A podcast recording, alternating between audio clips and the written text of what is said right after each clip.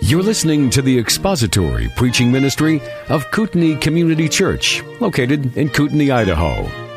We pray that Christ is exalted and your spirit is blessed by the teaching of God's Word. For more information about Kootenai Church, please visit us online at kootenaichurch.org.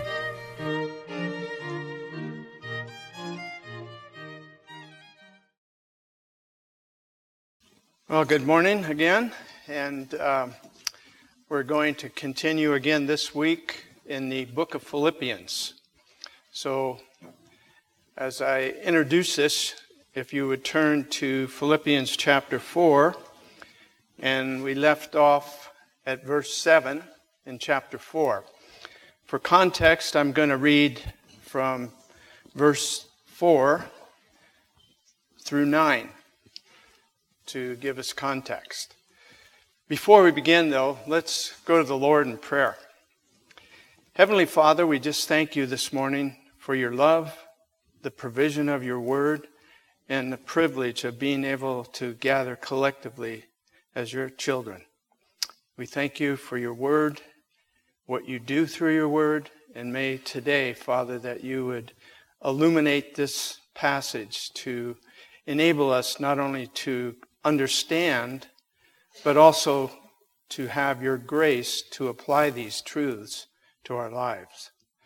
This is a marvelous book that your servant Paul has penned under your inspiration. We pray that you'd be glorified as we teach this portion today. We ask this in Jesus' precious name. Amen. Well, at first, I was prepared to do a, more of an overview because uh, some of the youth were supposed to attend, but there's also a winter camp this morning, so there's some different uh, plans.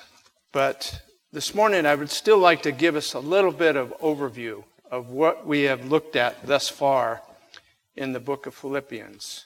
To start out with, we know that Paul was writing while he was incarcerated in prison under house arrest in Rome.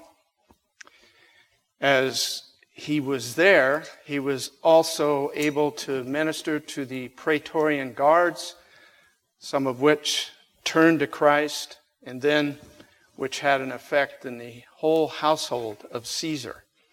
So we know the essence of what Paul has done. He has expressed his love for the Philippian saints and how dear they were to him and how important.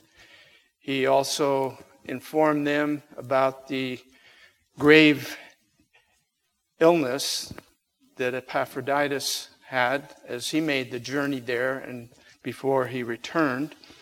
And he expressed his thanks for what God was doing in them because they were continuing to perpetuate the gospel. Also, in essence of what they were doing in Philippi, they were being attacked by false teachers. So he gives them warning in chapter 3. But before that, in chapter 2, he gives us the understanding of the incarnation of Jesus Christ and the humility that Christ showed in his earthly ministry, his death, and the example that Paul uses is the preeminent example of Christ himself for our humility. So, as he continues in chapter 4, he corrected or asked for correction for two that were having a bit of a conflict, uh, Euodia and Syntyche. But then he goes on to express the importance of Christian conduct and what that means and how that is lived out. But he also gives us an understanding of how to give our cares, anxieties to him. He wants us to be having the peace of God in us. We already have peace with God through Christ and his imputed righteousness. And Paul clearly shows us that in Romans chapter 5. As we look at this text, I'll begin in verse 4. Paul says this Rejoice in the Lord always. Again, I will say, rejoice. Let your gentle spirit be made known to all men. The Lord is near. Be anxious for nothing, but in everything, by prayer and supplication with thanksgiving, let your requests be made known unto God. And the peace of God, which surpasses all comprehension, will guard your hearts and your minds in Christ Jesus. What a great encouragement and exhortation that is for us to be able to cast our cares upon Him, which is a parallel to what Peter said in his epistle, but also knowing that we receive the peace of God. And Paul wants to continue in this in showing the importance of our thought life. Our thought life will affect our whole conduct. And so Paul addresses that area and he begins with this in verse 8. Finally, brethren, whatever is true, whatever is honorable, whatever is right, whatever is pure, whatever is lovely, whatever is of good repute, if there is any excellence in anything worthy of praise, dwell on these things. The things you have learned and received and heard and seen in my practice, these things. And the God of peace will be with you. Now, Paul was uh, giving them a very important understanding of how to keep our thought life where God can work through us. The word finally here indicates that Paul is summarizing this whole exhortation regarding our spiritual stability. And this summation that he gives us, we can implement the truths from 4 through 7. Now, our thoughts. He's raising up to elevate our thoughts.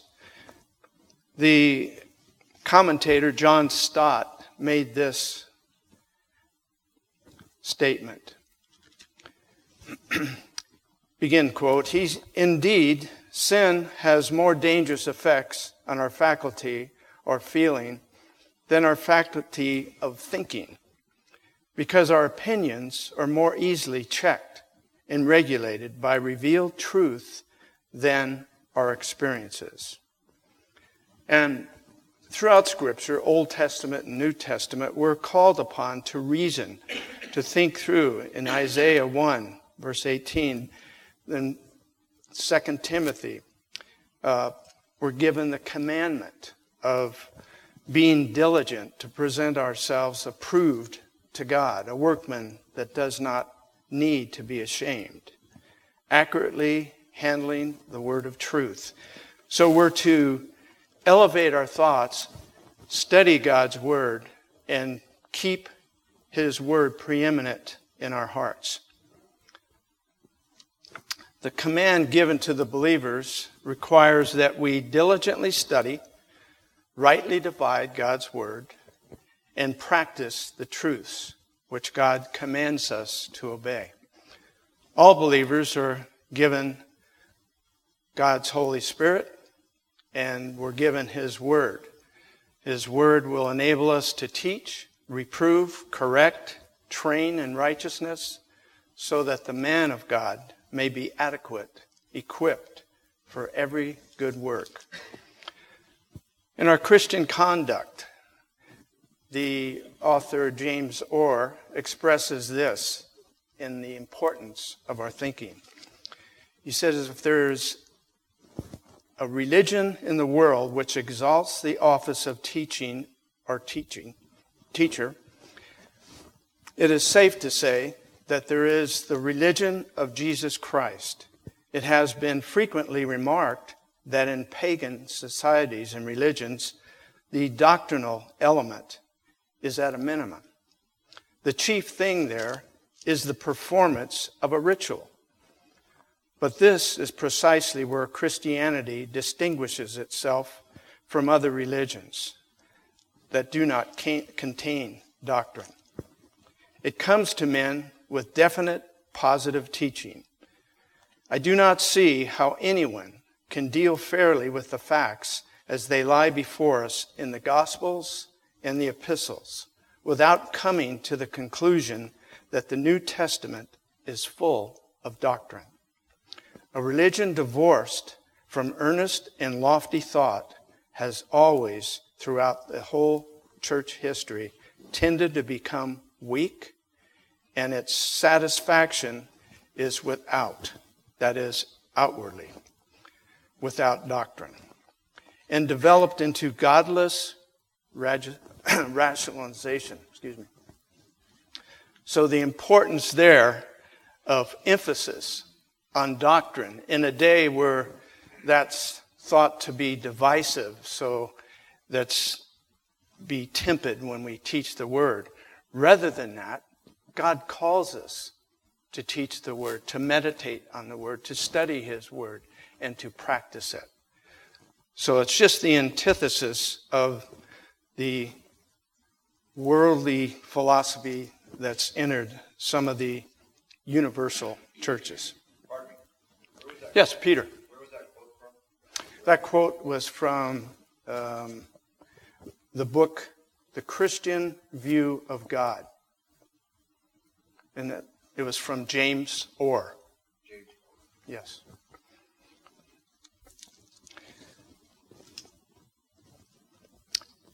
The scriptures teach us that people's lives are the product of their thoughts.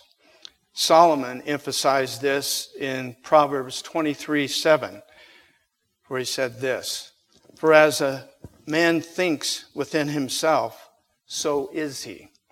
So our thoughts govern our behavior. The Lord, in a parallel teaching in the Gospel of Mark in chapter 7, says this that which proceeds out of the mouth of man, that which defiles the man, from within, out of the heart of men, proceed evil thoughts, fornications, thefts, murders, adulteries, deeds of coveting and wickedness, as well as deceit, sensuality, envy, slander, pride, and foolishness. All of these things proceed from within and defile the man.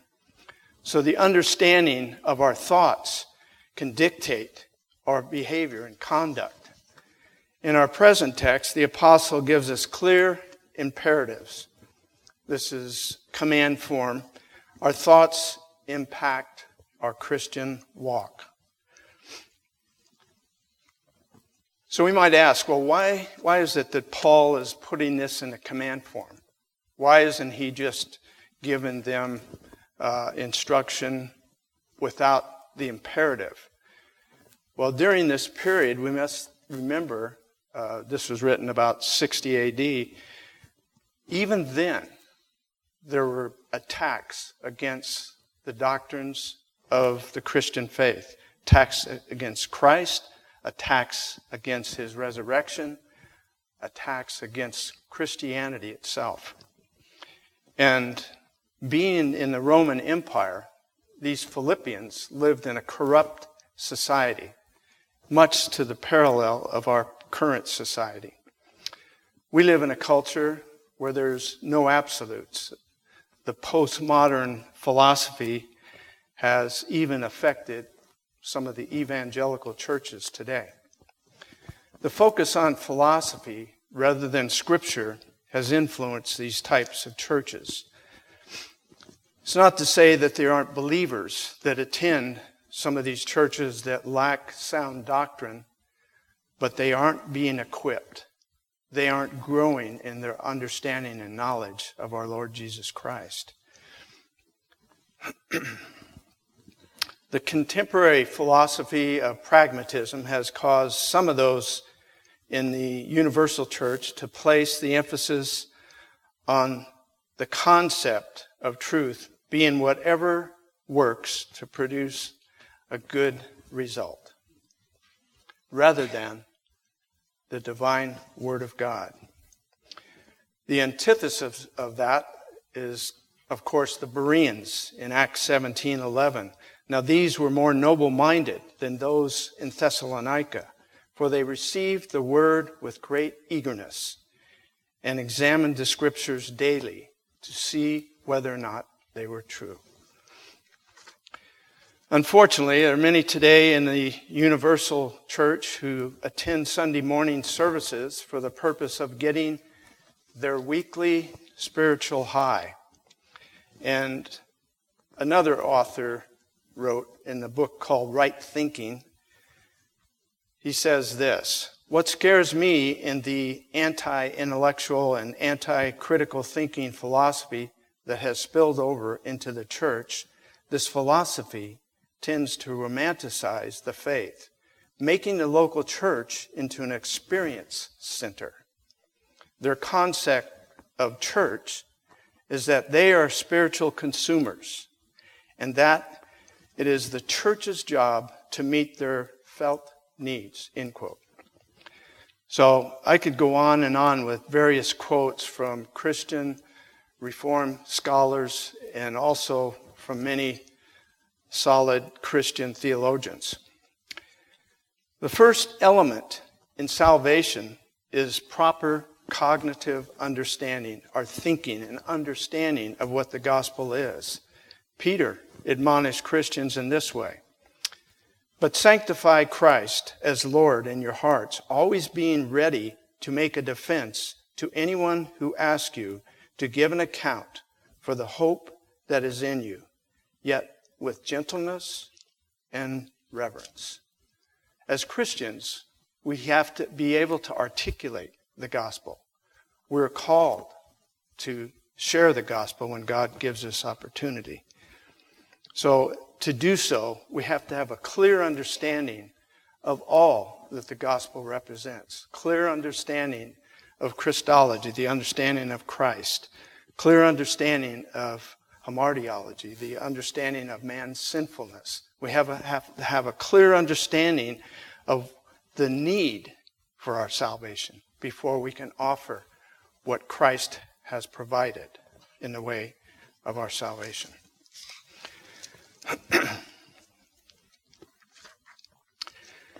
what the Holy Spirit does in new birth is not to make a Christian regardless of the evidence, but contrary to clear away the mists from his eyes and enabled him to attend to the evidence. That was a quote from John MacArthur on his commentary of Philippians. God saves people to worship him and serve him and to glorify him. In John 4 24, the apostle says this And those who worship him must worship him in spirit and truth. This was what God commanded in this Gospel of John. The spirit in this verse, when he said we must worship in spirit and truth, is not talking about the Holy Spirit. He's talking about the spirit of man. And the truth there is that of God's Word. The psalmist proclaimed this in Psalm 119 Give me understanding that I may observe your law and keep it with all my heart. In Psalm 119, verse 34. So as we begin in verse 8, Paul says this Finally, brethren, whatever is true. So we have to understand what Paul's referring to when he says true. So, true is, or whatever is true, means that our reading and studying of God's Word and also meditating on it so that we may practice it. All the remaining virtues here that he lists are based upon God's Word. So it isn't just some philosophical thought life, it's that of meditating on the true Word of God. In the second virtue, Paul says, whatever is honorable. The meaning of honorable is noble or dignified or worthy of respect. From the original word semnos, which has the meaning to reserve or revere, to worship. It's uh, used in another portion of the New Testament in 1 Timothy when Timothy was being instructed on how to recognize and appoint elders as well as deacons. And then he says this Women must likewise be dignified. That's the same word that's used for honorable. Not malicious gossips, but temperate, faithful in all things. Referring to old men in second, Titus 2, verse 2, older men are to be temperate, dignified, sensible, sound in faith, in love, and perseverance. So the word dignified there is a, uh, the same word, comes from the same origin, and it means honorable. The third virtue Paul lifts up here is whatever is right. The word right is an adjective and should be translated actually righteous in the original. It is translated in the original as righteousness. The word right describes whatever is in harmony with God's word. So as we look at God's word, we know that we can have righteous thoughts regarding maintaining that thought life in our heart. The fourth virtue, Paul lists whatever is pure uh, this comes from the word hagnos, which describes what God defines in His Word as holy or morally clean and undefiled. The Apostle John, in his first epistle, said this And everyone who has this hope fixed on Him purifies himself, just as He, God, is pure. That's in 1 John 3, verse 3.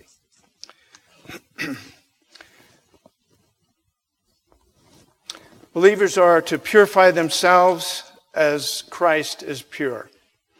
This brought about, uh, is brought about, I should say, through regular repentance and confessing our sins on a regular basis and pursuing holiness.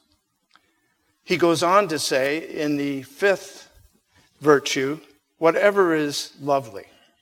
The word lovely comes from the word prosphiles, which I shouldn't try to pronounce the Greek words.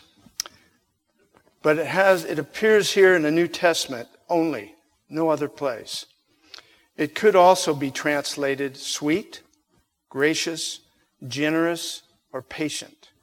Believers are called to focus their thoughts on what the Bible says is pleasing, attractive, amiable before God.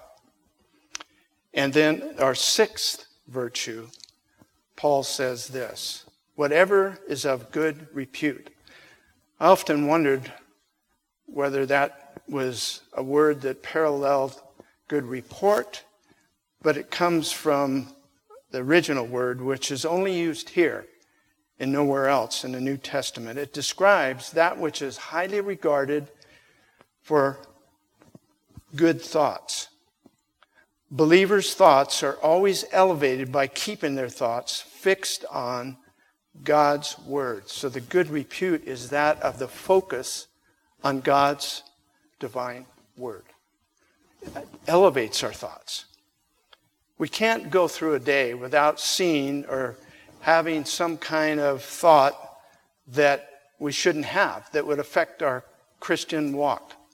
And this is why Paul is directing this so clearly and breaking down each virtuous thought that we are to focus on. And it's the thoughts that keep our minds in a place where God can work through us in our conduct. Paul then summarizes this exhortation with all these virtues that we focus on. And he says this If there is any excellence, and if anything worthy of praise, dwell on these things in order to have godly thinking. So, as we think of the word, dwell, it does come from the word logizomai, That means to evaluate, to calculate, and habitual disciplines of our minds. So this gives us the fuller understanding of how our focus has to be.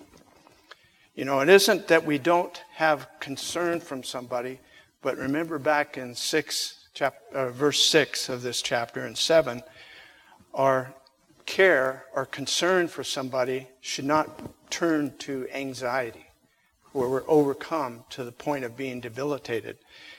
And we're able to give those to God in prayer with thanksgiving. the Proverbs, once again, gives us a very strong admonition in this area. He says this in chapter 4, verse 23 Watch over your hearts with all diligence, for from it flow the springs of life. I think the King James uh, says, Guard your hearts with all diligence, for out of it flow the springs of life. So we have to understand we are to take guard over our hearts. We are to be careful of our thoughts. And to do so, we have to constantly be aware of the importance of this and the consequences if we don't. That is, having thought life that would impair our Christian walk in our conduct. Now, the apostle, in, uh, as he continues, says that the things you have learned and received and heard and seen in me, practice these things, and the God of peace will be with you. So now, the apostle himself is trying to use his walk and his life as an empirical model for them to follow. Now, the Philippians knew Paul. They loved Paul. And they knew the life that he lived. They knew it was sacrificial. They knew he was pouring out his life for Christ. He was going every city that he could to proclaim the gospel, but he also lived out what he preached. He was a living model. Aside from Christ, there was probably no greater example than Paul. And so he could use that knowing that it wasn't him, because he'd already told us that in chapter 2. It's God working in us to enable us to do his will. And it's not us. So all the glory Paul gave to God. So he could say this without pride but rather recognition of what God can do in a man who was persecuting the church, trying to slaughter Christians, and God turned him around, brought him to repentance and salvation. So he could be an example. We should try to emulate Paul's example, or first of all, Christ's example in our lives. And when we fail, we repent and be continue to pursue holiness. we cannot think of these principles simply as just doctrinal truths, but also we have to implement these in our lives. These are things that Paul instructs us to do under God's inspiration. Paul says this in Colossians 3 verse 16 Let the word of Christ richly dwell within you, with all wisdom, teaching and admonishing one another with psalms, hymns, and spiritual songs, singing with thankfulness in your hearts to God. This verse clearly instructs us and all believers that allowing God's word to permeate our minds, our hearts, will affect us in a way that glorifies Him. he wants us to be able to walk in the Spirit as He instructed the Galatians in chapter 5.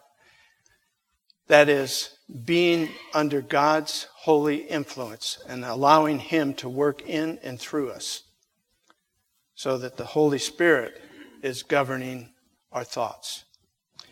In the second part of this verse, he said, uh, practice these things. The word practice carries the idea of continual rep- repetitive action, ongoing. So he wants us to continue this, not just to look at this text, say, well, I understand some of these words now, but to understand that we're to implement these truths in our lives on a regular basis. It's our daily life call. Believers can only live out a life of holiness by continual prayerful study of God's Word and being led by God's Spirit.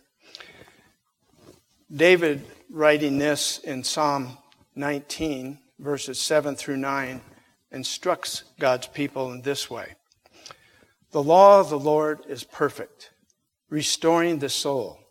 The testimony of the Lord is sure, making wise the simple. The precepts of the Lord are right, rejoicing the heart. The commandment of the Lord is pure, enlightening the eyes. The fear of the Lord is clean, enduring forever. The judgments of the Lord are true. They are righteous altogether. This gives us a summation of God's word and what that does. And the psalmist clearly brought forth that truth. the law in this teaching uh, means the word law in that verse means teaching. Testimony comes from the word that bears witness. Commandment means to command or order. Judgments convey the judicial decisions that God makes through his word. Paul goes on in verse 9, said, The things you've learned and received and heard and seen in me. The apostle not only penned the scriptures under the inspiration of God's Spirit, but he also, prior to completing the New Testament, the apostles were the only source of divine truth. After they completed the New Testament, the believers had God's Word. But at this time, the apostles were the examples. They're the only ones that could proclaim the doctrines of Christ.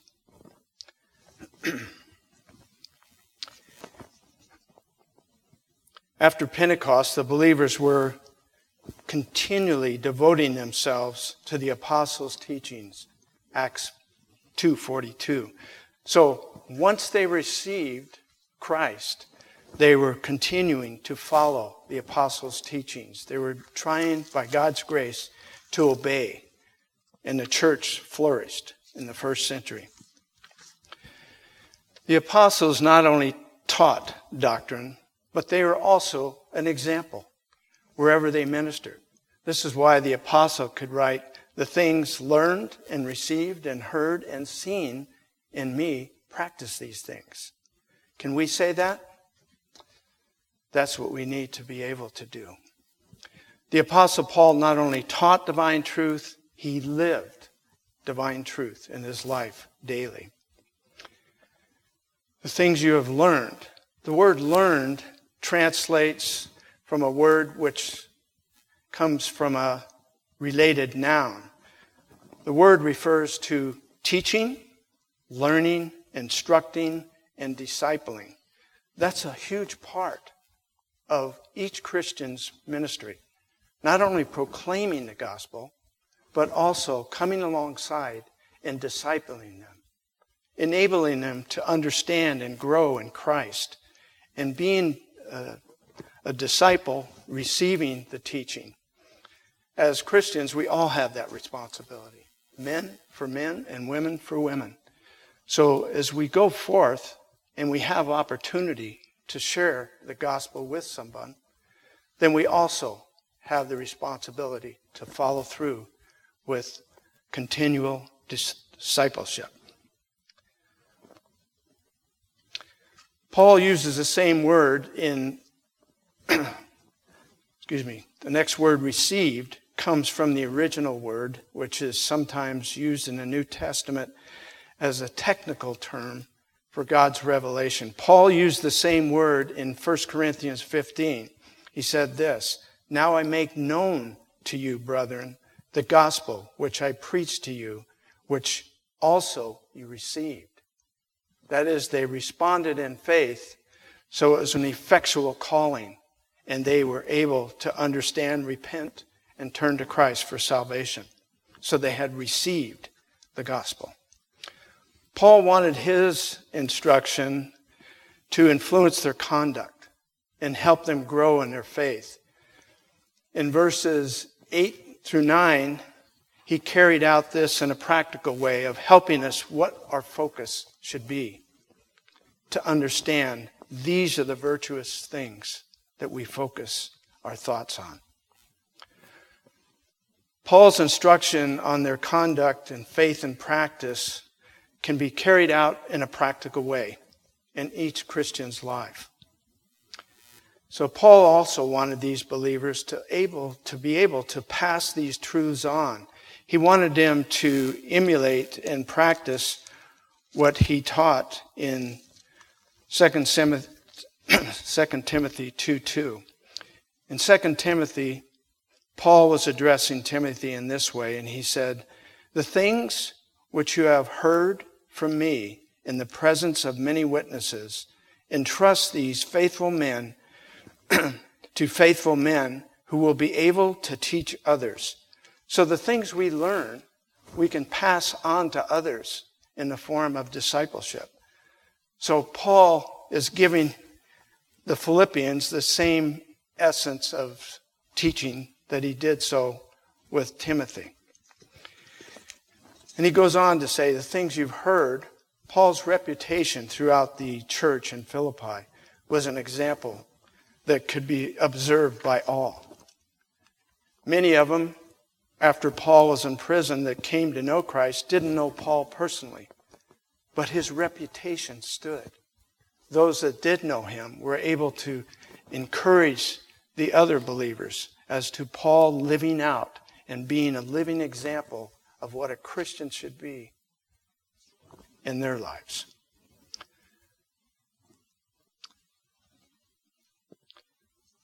the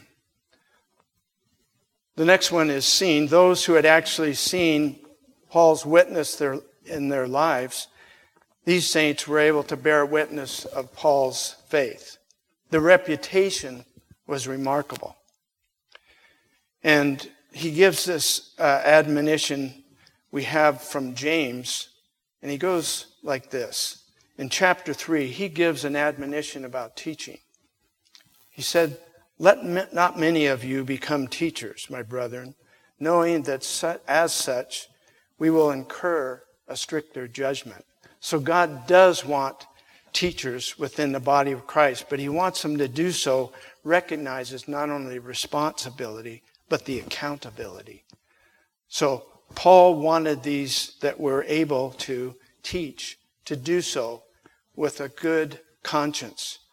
So Believers are to teach and preach God's word, and there's a strict accountability, accountability as they do so. Paul goes on and he says this The God of peace will be with you. The commands that Paul has given in this passage also come with a promise. The promise is this the God of peace will be with us. Now, we've already made peace with God through salvation. We're at enmity with God before salvation, but as Romans 5 states, we are now at peace with God.